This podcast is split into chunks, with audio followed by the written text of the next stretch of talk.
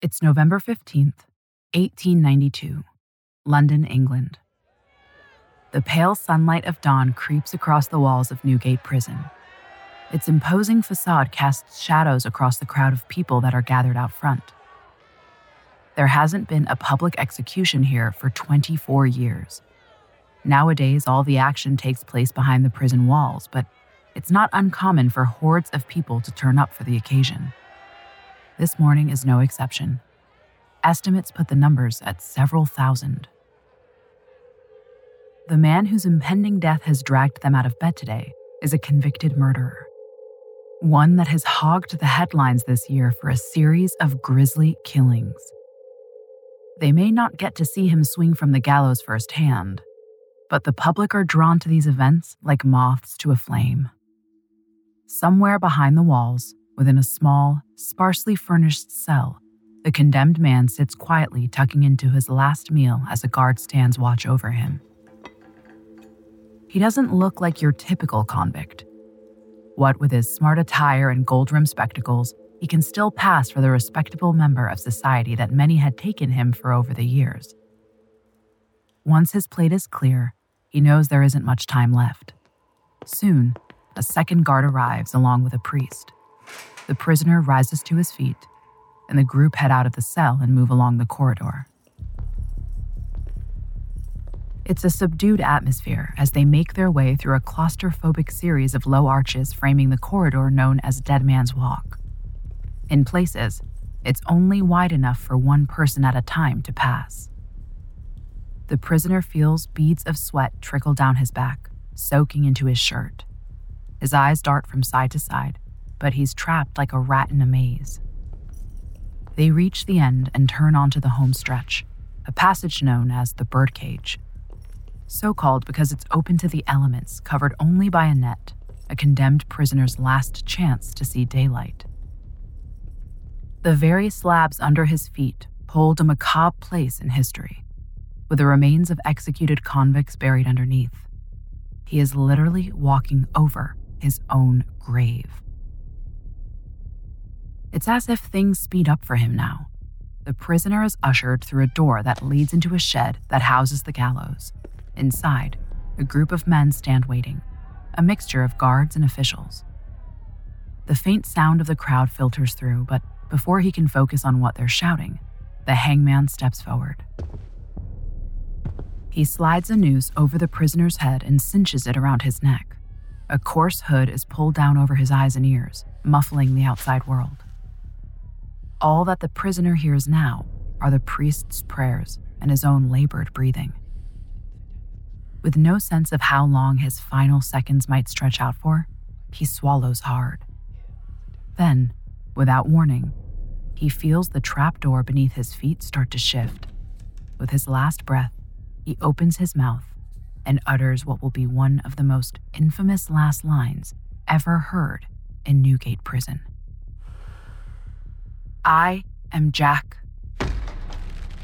But he never finishes the sentence. Whatever else he planned to say is cut off as he drops the five feet the rope allows before he's silenced forever. Those three words are enough to make the hangman's eyes widen, though. You see, the man he has just executed isn't called Jack, but that name resonates with him the way it does with thousands of others across 19th century London. In fact, it chills him to his bones. Four years ago, the city was terrorized by a serial killer known only as Jack the Ripper, a man who brutally murdered women, then vanished without a trace. Could this man, himself a convicted murderer, now swinging at the end of the rope, really be the most infamous killer London has ever seen?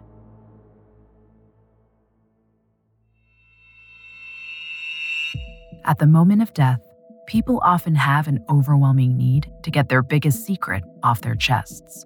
From murder, fake identities, illicit affairs, and even government cover ups, this show dives deep into the world's most explosive deathbed confessions. This is the story of a convicted killer and the words he spoke before he died. It's about a country reeling from a series of brutal murders a faceless serial killer who terrorized the city's red light districts, then disappeared like smoke on the breeze. It's about women murdered years later who were linked to the Ripper's victims, and the deathbed confession that, if true, threatens to blow both cases wide open. I'm Estefania Hageman, and this is Deathbed Confessions.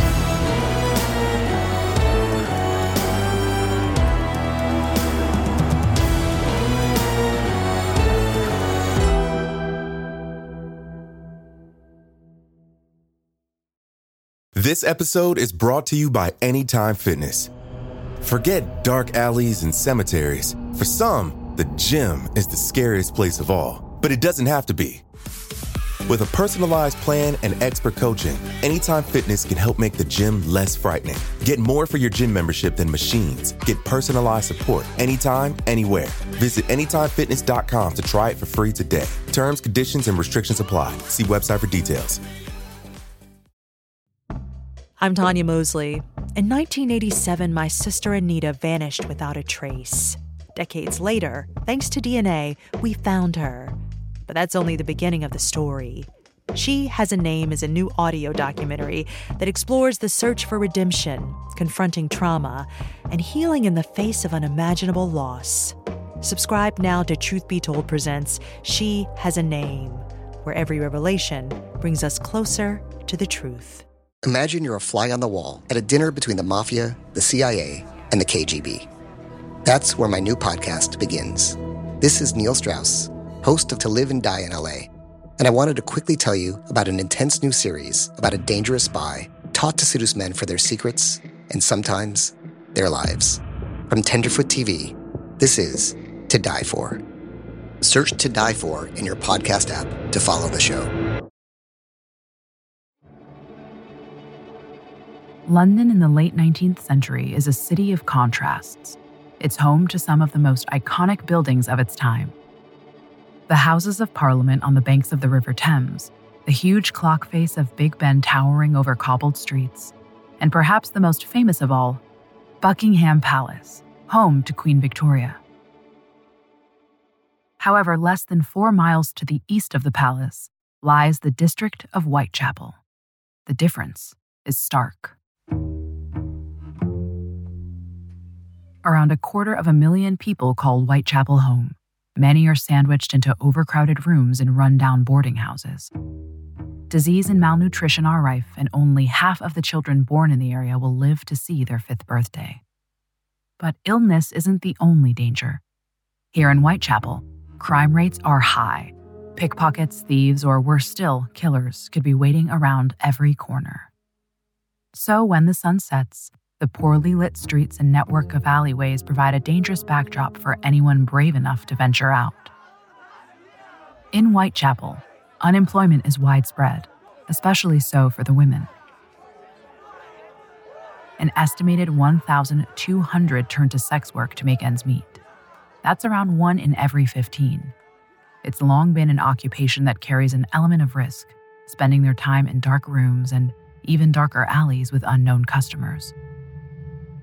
What's worse, physical attacks on sex workers in the area are so commonplace that they barely even register with the rest of Londoners, let alone make the news. The women of Whitechapel are left to suffer in silence. It's against this backdrop of poverty, danger, and social injustice that one of the most notorious serial killers ever to walk the earth starts to ply his trade. It's August 31st, 1888, 3:40 a.m. A delivery man picks his way through dimly lit streets on his way to work. His hurried footsteps echo off damp brick walls as he hustles west towards Liverpool Street in northeast London. But something catches his eye on the opposite side of the road. It looks like a bundle of rags lying heaped on the ground. Curiosity getting the better of him, the delivery man crosses the street to get a closer look the formless mass starts to take shape. He stops a few feet short, eyes widening in horror as he realizes what he's seeing. It's a woman, stretched out on her back, skirt hiked up almost to her waist. She's not moving. He's not even sure if she's breathing. He stands frozen for a beat until he's snapped out of his trance by approaching footsteps. He whips his head around to see another early morning commuter staring across at him. Come and look over here, the delivery man calls out. The commuter obliges, and the pair look at her for a second before one of them reaches down to place a hand on her chest. The commuter feels what he thinks is the faint rise and fall of her breathing, but instead of trying to rouse her, he stands back. Without taking a closer look to see the full extent of her injuries, the pair decide to walk away. In a somewhat callous moment, they agree it's more important not to be late for work. So they pull her skirt back down to preserve her modesty and leave her where she lies. As they part company, they each vow to tell the first policeman they come across what they've seen. They turn and walk away, footsteps fading as silence descends over the street once more. Minutes later, purely by chance, a police officer on his beat stumbles upon the woman. As he lowers his lamp to see her face, he notices something the two men missed. The woman's throat has been cut. A second officer appears and runs immediately to fetch a doctor, but it makes no difference the woman is pronounced dead around 4 a.m. Mary Nichols, as she'll soon be identified, has just become the first victim of London's most infamous serial killer, known only by the terrifying name Jack the Ripper. And although Mary is his first victim, she's by no means his last. Between August 31st and November 9th, 1888, a further four women are murdered in the East End of London. All met a similar gruesome death, and police have reason to believe it was at the hands of the same man. The unknown killer is christened Jack the Ripper thanks to a letter received by a London news agency. Written in bright red ink, which has a haunting similarity to blood, the author claims responsibility for the murders and signs off with the name Jack the Ripper. The letter turns out to be a hoax, but the name sticks with both the press and the public. It's a horrifically fitting title based on what he does to his victims. They're all killed with a blade of sorts. Some have internal organs removed, and others are barely identifiable from the cuts to their faces. True to the nickname, stories of Jack rip through the city, every woman fearing that they could end up his next victim. It's a fear like London has never before seen. Scotland Yard is under immense pressure to stop the notorious killer. At the head of their criminal investigation division, known as the CID, is a man called Robert Anderson. He started the job the day after Mary Nichols' body was found, and just like every other Londoner, Anderson is praying for a break in the case.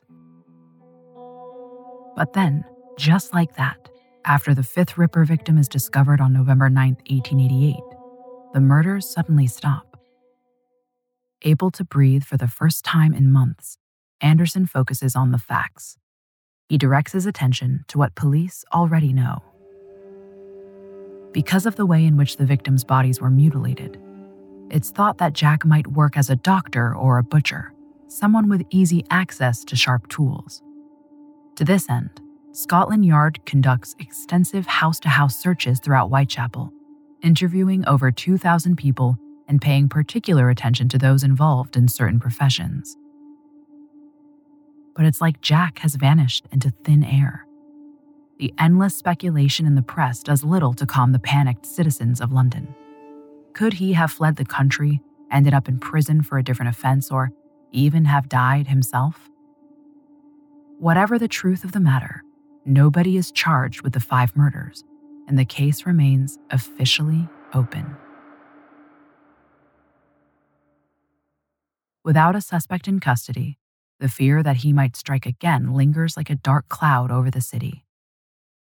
People think twice about taking shortcuts down dark alleys, and locals organize groups known as vigilance committees to patrol the streets at night.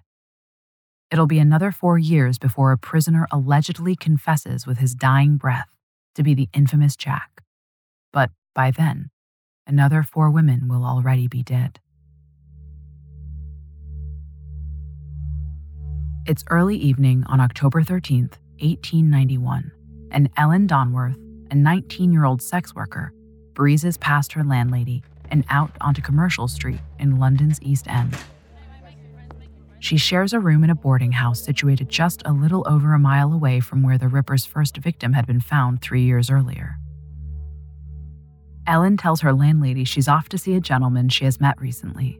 Whether he's a client or just an acquaintance, she doesn't say. A friend sees her a little later coming out of a courtyard behind a local bar as the sunset sends shadows across cobbled streets. But Ellen isn't alone. The man with her is well dressed and wears a top hat. Not someone her friend recognizes, but then again, Ellen knows a lot of men thanks to the nature of her work, so her friend thinks little of it. Not long after that, a second friend spies Ellen leaning against a gate. This time, though, something seems off. Ellen is wincing and complaining of severe stomach pains. Her friend rushes to her side and offers to help her back to her place. The closer they get to home, the worse Ellen's pain becomes. By the time they reach her front door, she's in complete agony. She tells the second friend about the man she was with tonight. According to her, he gave her something to drink from a bottle he had with him. But her friend is more focused on her deteriorating condition than what may have caused it. After helping her into bed, he leaves her with her roommate and rushes off to get help. By the time he returns with a doctor, Ellen is convulsing so strongly that they're struggling to hold her down.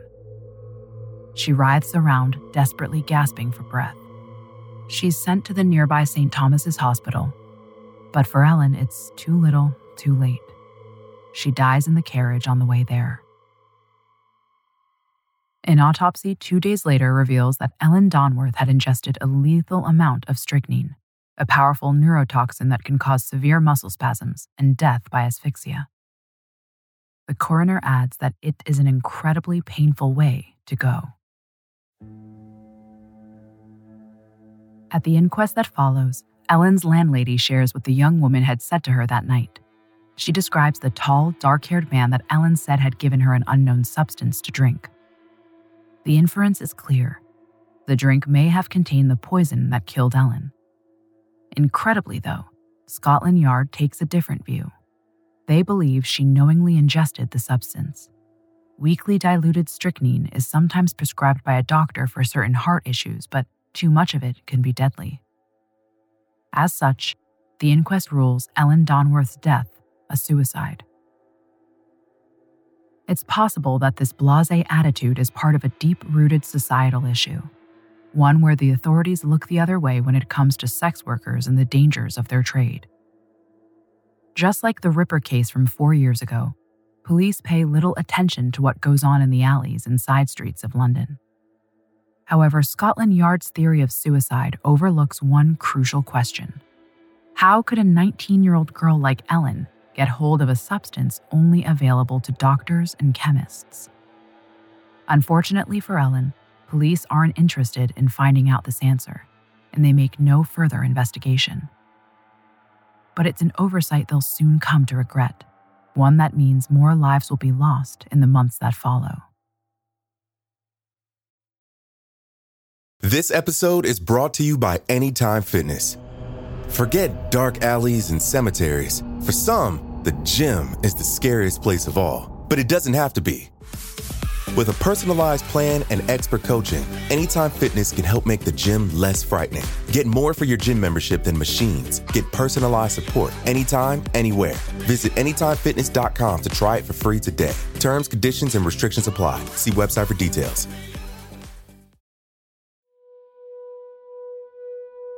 April 12, 1892. Six months have passed since the tragic death of 19 year old Ellen Donworth. It's approaching 2 a.m., and moonlight bathes the quiet roads and alleyways of Lambeth, South London. Stamford Street lies less than three miles west of Whitechapel, one time hunting ground of Jack the Ripper. Although there's still a lingering sense of fear from the unsolved Ripper cases, the streets of Lambeth are fairly relaxed. PC George calmly walks with a slow, measured stride, not expecting much trouble. As he walks past number 118, The front door creaks open and a man steps out. He's more well dressed than Cumley is used to seeing around Lambeth, one of the poorer neighborhoods in London. The man is around five foot nine, sporting a top hat and dark overcoat, with a bushy mustache and gold rimmed spectacles. He mutters good evening to PC Cumley, who taps his hat in return and watches as the man strides away down the street. Cumley continues on his beat, which takes him in a large loop. But when he returns to Stamford Street around 45 minutes later, he finds a very different scene. It's around 2:30 a.m. when Cumley returns to number 118 Stamford Street. Just like last time, the door opens again, but with none of the care of the previous gentleman. Cumley sees a fellow officer burst out of the door with a woman in his arms. She's gasping in pain, and Cumley's colleague hurries towards a waiting wagon. There's one more inside, he calls out to Cumley, who rushes into the house to find a second woman lying on the floor frothing at the mouth and struggling to draw breath. PC Cumley scoops her up and takes her to join his colleague in the wagon outside. As the carriage speeds off at a gallop, the second officer tells Cumley what little he knows. The two women are 21 year old Alice Marsh and 19 year old Emma Shrivell, both sex workers who live together on Stamford Street. They head for nearby St. Thomas's Hospital as fast as they can, but even though it's less than a mile away, it's too late for Alice Marsh, who soon lies dead in Cumley's arms. Emma Shrivell is still breathing, but from the look of her, they're not sure how much longer she can hold on. There are no visible injuries, but something is causing her excruciating pain. As doctors try to work out what's wrong with Emma Shrivell, she manages to share with Cumley what happened to her and Marsh. Shrivell talks about a man they both spent the evening with. He gave them pills to take, telling the women that they would protect them against venereal disease. Cumley describes the gentleman he saw leaving their house earlier the smartly dressed man with a top hat and gold rimmed spectacles. Asking if this was the man who gave them the pills, Shrivell nods and tells Cumley that they call him Fred. His name is the last piece of information she shares with them. Shortly after dawn, Emma Shrivell dies, leaving police in no doubt that they have a double murder on their hands. The inquest into the deaths of Emma Shrivell and Alice Marsh is held the very next day on April 13th. One theory put forward by the police is that the women may have died as a result of food poisoning. They both ate from a tin of salmon the night they died, but the coroner is not convinced. In fact, something about these deaths is hauntingly familiar to him. Six months earlier, the coroner had presided over an inquest into the death of another young woman, also a sex worker, 19 year old Ellen Donworth. Her cause of death, though ruled a suicide at the time, was later identified as strychnine poisoning. All three women were involved in sex work, and all were given something to take by a well dressed, unknown man. They suffered similar symptoms before their tragic deaths. Shrivell and Marsh's landlady testifies at the inquest. She says Shrivell had been comfortable taking whatever was in those pills as the stranger told them he was a doctor. This is enough for the coroner to adjourn the inquest. He wants to study samples taken from Shrivell and Marsh as well as the tin of salmon they allegedly ate from before making a ruling. The results are reported on May 5th. Marsh had the equivalent of seven grains of strychnine in her system. Shrivell had three. As little as half a grain is known to be fatal to humans. Surely, such a connection can't be ignored. Three women killed by the same restricted substance all of whom received it from a mystery man in a top hat and coat. The last time that a group of sex workers were killed is still all too fresh in people's memory. Only four years have passed since Jack the Ripper terrorized the streets of Whitechapel. The MO may be different here, but Scotland Yard can't risk the levels of panic they had back then. They need a breakthrough, and they need one soon. As luck would have it, the very same day the inquest is adjourned, a letter is delivered to the coroner. Scotland Yard doesn't realize it yet, but it's the first in a chain of events that will lead to the answers they so desperately crave. The envelope is addressed to the coroner. Inside is a letter that makes a startling claim. The writer states that a doctor by the name of Walter Harper is responsible for the deaths of Emma Shrivell and Alice Marsh. Although police are skeptical about the letter and doubt it has much credibility, it does provide a bizarre connection to two previous murder cases. The first is the death of Ellen Donworth. Back then, the coroner had also received a similar letter claiming to know who her killer was. In that instance, though, the author accused a well known politician of murder. The second similarity is, of course, the murders of Jack the Ripper. While his killings terrorized London, police received hundreds of letters claiming to be from the notorious murderer and challenging detectives to try and stop him. The letter is too big a coincidence to ignore, and police check to see if there have been any other similar cases which could give them a lead. Sure enough, a third instance emerges. Six months ago, in October 1891, only seven days after Ellen Donworth's murder, another young lady lost her life. Her name was Matilda Clover, and soon after her death, two prominent figures received letters accusing them of being responsible for the murder. But 27 year old Matilda Clover's death was ruled as unsuspicious. Her cause of death was alcoholism. So, is it just a coincidence that a letter was sent when she died? Or is there more to her case than first meets the eye? The answer when it's revealed, comes from an unexpected source. John Haynes is a former New York City police detective. He rents a room less than a mile from the Stamford Street address where Alice Marsh and Emma Shrivell were poisoned. Haynes is hoping to land a job with Scotland Yard and pays a visit to a friend of his who works there, Inspector Patrick McIntyre. Haynes tells McIntyre about a man he has recently befriended, a doctor that seems to know a great deal about the London poisonings, way more than you'd expect from a member of the public. In fact, the new friend has shared enough information with Haynes that the American is worried it could be more than just a passing interest in a high profile case. Haynes tells McIntyre that his friend has talked in great detail about places and times, He's even named two women that haven't been part of the story in the press.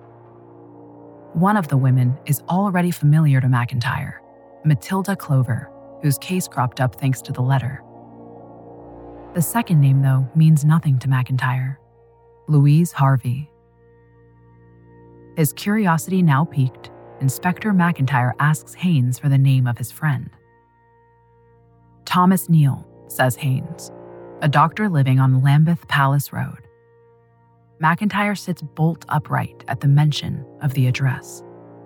He's seen it before on the letter that claimed to know who killed Emma Shrivell and Alice Marsh. The alleged murderer lives there, Dr. Walter Harper. Is it possible that Thomas Neill and Walter Harper are one and the same? McIntyre certainly thinks so. To him, it's as though the pieces of the puzzle are finally coming together. There are now four women who have died in East London, maybe a fifth if Haynes's story adds up. Three of the women died by ingesting strychnine given to them by a man claiming to be a doctor. And when police exhume Matilda Clover's body, they discover that she too was poisoned by the same substance. What's more, all four deaths were accompanied by mysterious letters. Letters which allegedly came from Lambeth Palace Road, home to a strange man who seems to have an obsessive interest in the cases. This could be the break Scotland Yard has been praying for. McIntyre resolves to take a long, hard look at Dr. Thomas Neill. Could he be the man behind the poisonings? Frustratingly for Scotland Yard, digging into the background of Thomas Neill is far more difficult than they expected. To start with, Thomas Neill isn't his full name. In fact, He's called Thomas Neill Cream. What's more, he's not even British.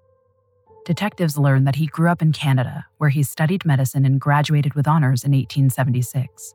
Following this, he spent some time in the States before traveling to England and rebranding himself as Dr. Thomas Neill. McIntyre is curious as to why he'd change his name on arrival to England, so he sends an investigator across the Atlantic to find out. While they wait to hear back from their man in the States, investigators in London make several discoveries of their own. After speaking to Matilda Clover's chambermaid, Scotland Yard receives a detailed physical description of the man Clover had claimed to be her boyfriend. He was around 5 foot 9, often wore a top hat and smart overcoat, with a bushy mustache and spectacles. Not only does this description match that of Cream, but Clover's boyfriend also went by the name of Fred. It's the same name that was given to police by Emma Shrivell when she claimed Fred gave her and Alice Marsh the deadly pills. Towards the end of May 1892, the investigators looking into Cream's life in America report back. They found some disturbing information. Information which could link him to the recent poisonings.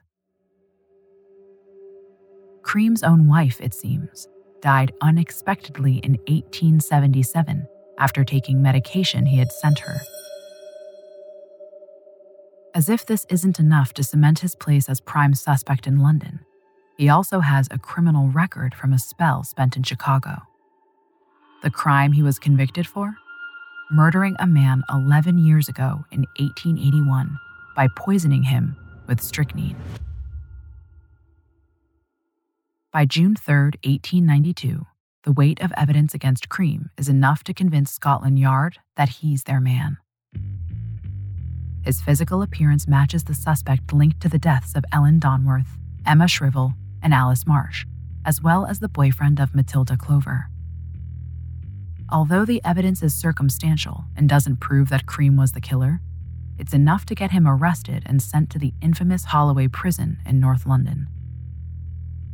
The man who gives the go ahead for Cream's arrest is Robert Anderson, head of the Criminal Investigation Division, and the detective who led the case on Jack the Ripper all those years ago.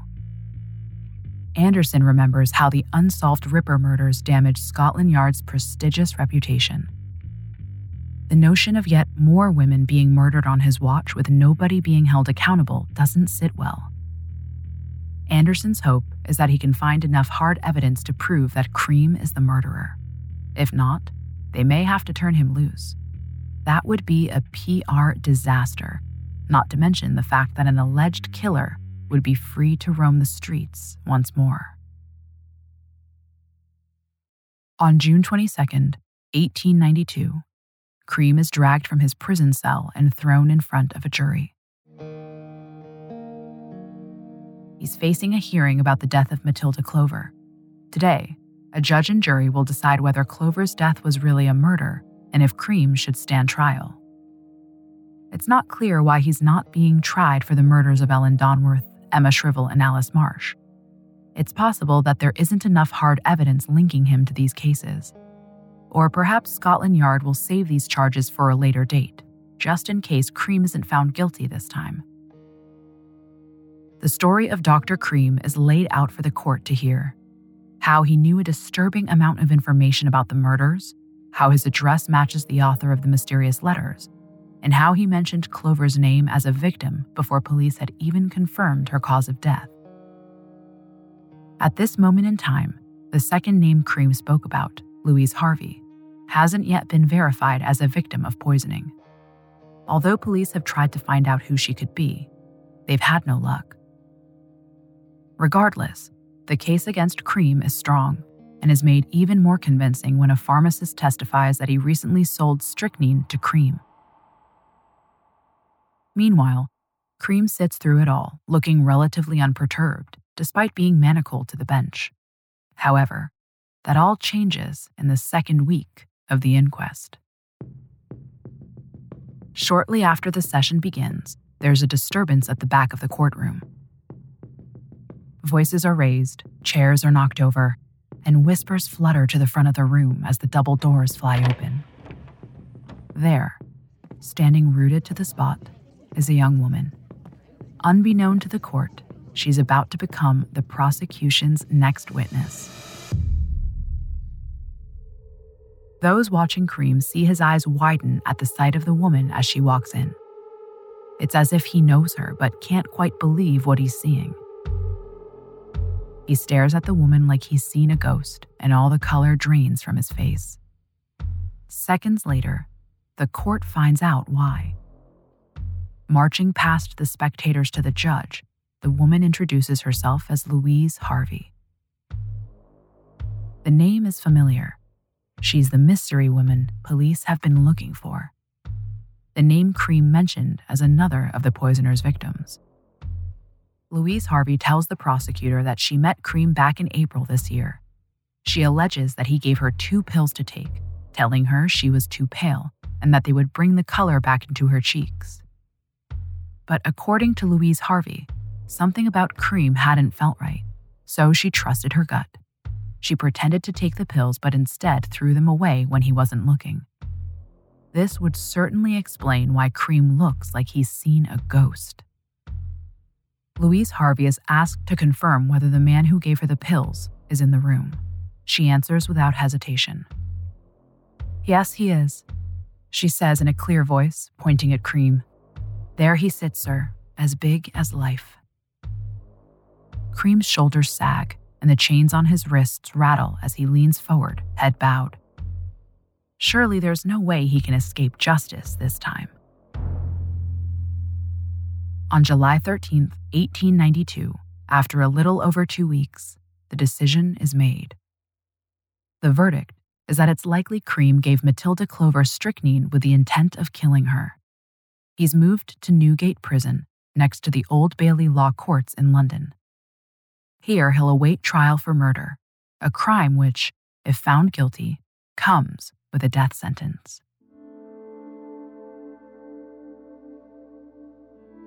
Thomas Cream's murder trial takes place three months later on October 17, 1892. After months in prison, Cream isn't looking quite as sharp as when he was arrested. His face is now covered by a bushy beard that's grown while in prison, and he sits in sullen silence for most of the five days it takes. The prosecution closely mirrors the approach from the hearing, calling many of the same witnesses. Cream's defense team, by contrast, call no witnesses. Instead, they build their case on the notion that no man should be convicted on the basis of circumstantial evidence. Cream pleads not guilty, and his lawyer asks for the case to be thrown out. But the arguments against him make for compelling listening. The witnesses who have identified him, including a police officer who saw him at the scene of the Marsh and Shrivell murders, his time behind bars as a poisoner in America, his physical similarities to the man known only as Fred, and of course, the testimony from Louise Harvey. Although his lawyer continually points out that much of this is circumstantial, the jury disagrees. It only takes them 10 minutes to return a verdict of guilty. The sentence? Death by hanging. Thomas Cream doesn't have to wait long before his trip to the gallows. On November 15, 1892, 26 days after being sentenced, he is escorted into the shed at Newgate Prison where the executioner awaits. Some go to meet their maker in stony silence, others sob. Cream, however, chooses to speak. As the trapdoor starts to creak open under his feet, the hangman swears he hears Cream utter three chilling words. Words which instantly link him to a whole host of other murders and suggest he may be London's most infamous serial killer. With his dying breaths, Cream claims that his name is Jack. If Thomas Cream had been granted just a few more seconds, he would have finished his sentence. But what would he have said? Was he about to say that he was Jack the Ripper? His executioner certainly thinks so, as do the men and women of London.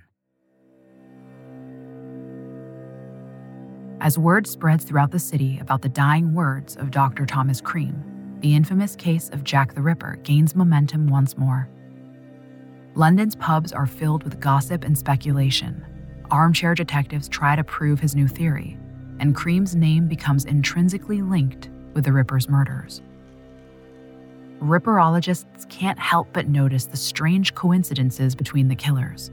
First, Jack the Ripper was reported to have a level of medical or at least anatomical knowledge from the way he butchered his victims. Cream, of course, was a practicing doctor. Second, in both cases, the victims were either confirmed or alleged sex workers, and the murders occurred in and around the same areas of London. What's more, both sets of killings were accompanied by letters that claimed to have knowledge of the murders. Some even claim that Cream's handwriting is similar to that in letters allegedly sent by the Ripper there's certainly a strong case to suggest that Dr. Thomas Cream was the infamous Jack the Ripper. However, there are differences too. Differences which threaten to make the Cream theory little more than a conspiracy. The most glaring is how the victims were killed. While the Ripper cut the throats of women, Cream poisoned his victims with strychnine. Most serial killers have an MO that they stick with, suggesting the murders were committed by two different people. However, a killer could change their methods, and an educated man like Cream may have done just that to throw police off his scent. However, the biggest problem in Cream's claim to be the Ripper stems from his conviction for murder in Chicago. In 1888, while the Ripper was terrorizing the streets of Whitechapel, according to records, Cream was serving life in prison in Joliet, Illinois. Although he was released after just three years, his time behind bars on a different continent makes a strong case that he was not the Ripper. Such is the enduring fascination with Jack the Ripper that even today, many fans of Ripper folklore refuse to fully count Cream out. Popular theories speculate that Cream bribed his way out of prison early and headed to the back streets of Whitechapel in 1888. Some say that his brother negotiated for his early release, while others believe he paid a look-alike to serve his sentence for him. But that's all they are theories, not backed up by any hard evidence. Then again, those who believe them argue that they can't be disproved either. Since the Ripper killings took place in 1888, over 100 names have cropped up as possible suspects. After all these years, it's a series of crimes that may never be solved. The Ripper stories will continue to capture the imagination of generations, decades after every suspect is long gone. Regardless of whether Dr. Cream was in fact Jack the Ripper, there's no mistake that Cream was a monster in his own right. With his execution, the women of London could breathe a little easier, while Scotland Yard could celebrate that they'd caught a serial killer. What Cream's dying words truly meant, or why he spoke them, we may never know. But at the very least, they've immortalized him in one of London's most enduring criminal tales. Next week on Deathbed Confessions we meet Luis Salazar, a violent man with a criminal past. When a young mother is brutally stabbed in front of her three children, Salazar hands himself into police and claims responsibility. But as it turns out, that's not all he's responsible for. A deathbed confession given years later, in confidence to his counselor, will reveal just how extensive Salazar's criminal background really is. It includes violence, robberies, and, worst of all, murder.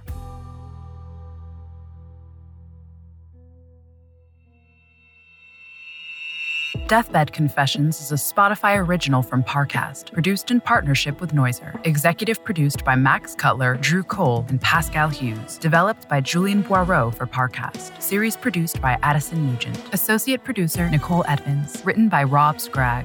Supervising editor Jane O. Sound supervisor Tom Pink. Sound design by Cody Reynolds Shaw. Edited by Carla Flores and Rob Plummer. Mix master by Cody Reynolds Shaw. Music by Oliver Baines and Dory McCauley.